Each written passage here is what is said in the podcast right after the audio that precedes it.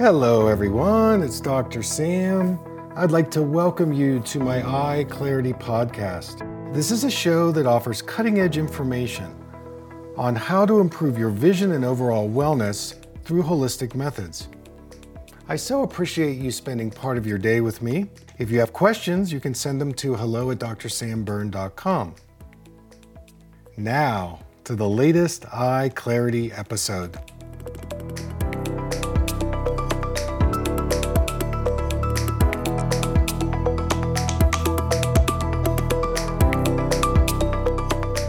Everybody, it's Dr. Sam, and I'd like to welcome you to another Eye Clarity podcast.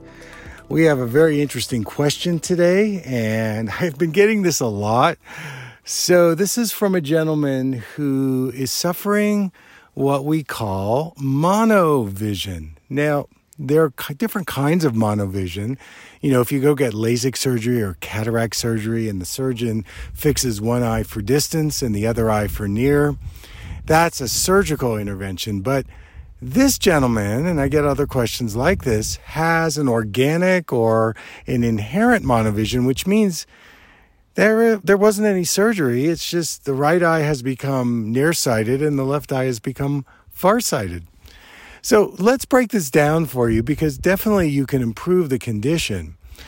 So, the first principle I teach from is that any eye problem has its roots in the brain and even in the body in terms of our movement and posture and and moving through space. So let's say for example, let's say the right eye is nearsighted. What this means is that the person can see well up close, that's their reading eye. So think right eye, reading eye, and then left eye, which is farsighted, left eye, distance eye. So when a person is trying to read, basically the right eye is doing all the work, and when the left eye is uh, looking into the distance, the left eye is doing all the work. And you know, to try to correct with lenses is difficult. I mean, with glasses, it's nearly impossible. You can kind of do it, but because of the optics of the the lens in the glasses, it usually doesn't work very well because the key word is fusion, getting the two eyes to meet in the middle. And when you're in glasses, that just doesn't happen. Now, with contact lenses, that's another story because of the uh, reduced distortion in a contact lens. You can actually wear one lens for nearsighted and one lens for farsighted. And eye doctors do this to, you know, eliminate the need for reading glasses or maybe just reduce the need, but it actually splits the brain.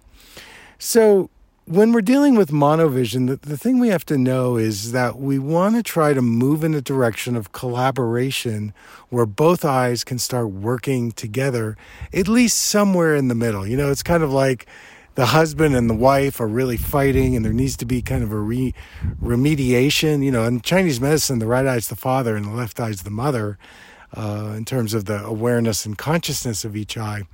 So, the the goal is to try to bring the eyes in a collaborative way together. So here are three ways that you can do that. Number 1, in my physical eye therapy program, I have a lot of exercises where you're working each eye separately, like the animal eye chart, the thumb exercise, uh, the eye stretch. So these are really great exercises where you get to experience each eye separately.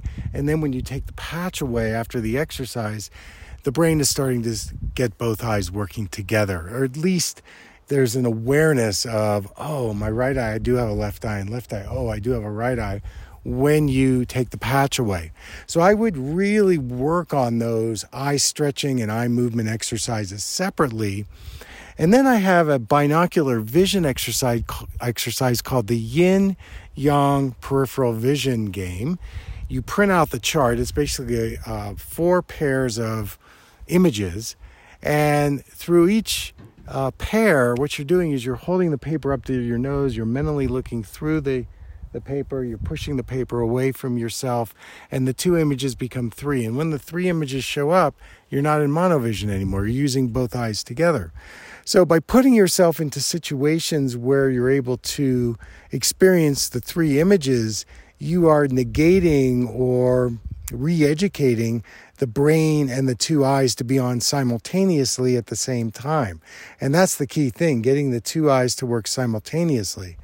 Now, another option in this, um, in this process would be to perhaps undercorrect the right eye and the left eye so that you're giving the nearsighted eye some distance correction, but not a full correction, so it can start to engage with the left eye.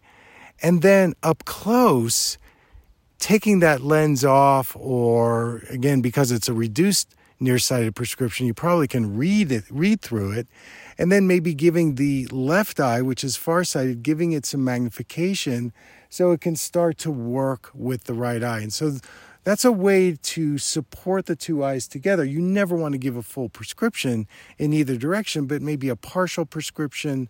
And that way, you know, when the nearsighted eye is trying to look in the distance, the left eye is helping it. And when the uh, nearsighted eye is reading, the left eye, the far-sighted eye, is being supported by the nearsighted eye.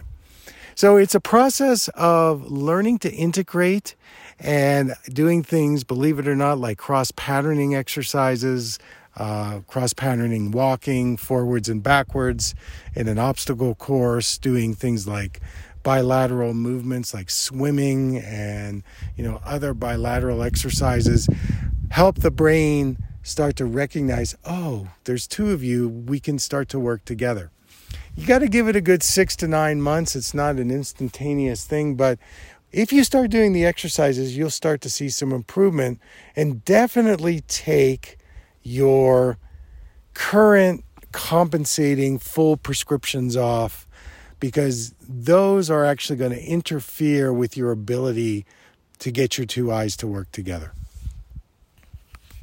So I hope that that's helpful. That's our show for today. I want to thank you for tuning in. Until next time, take care.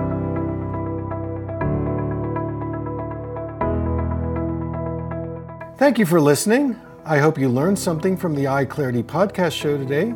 If you enjoyed the episode, make sure to subscribe on iTunes or Spotify and leave a review. See you here next time.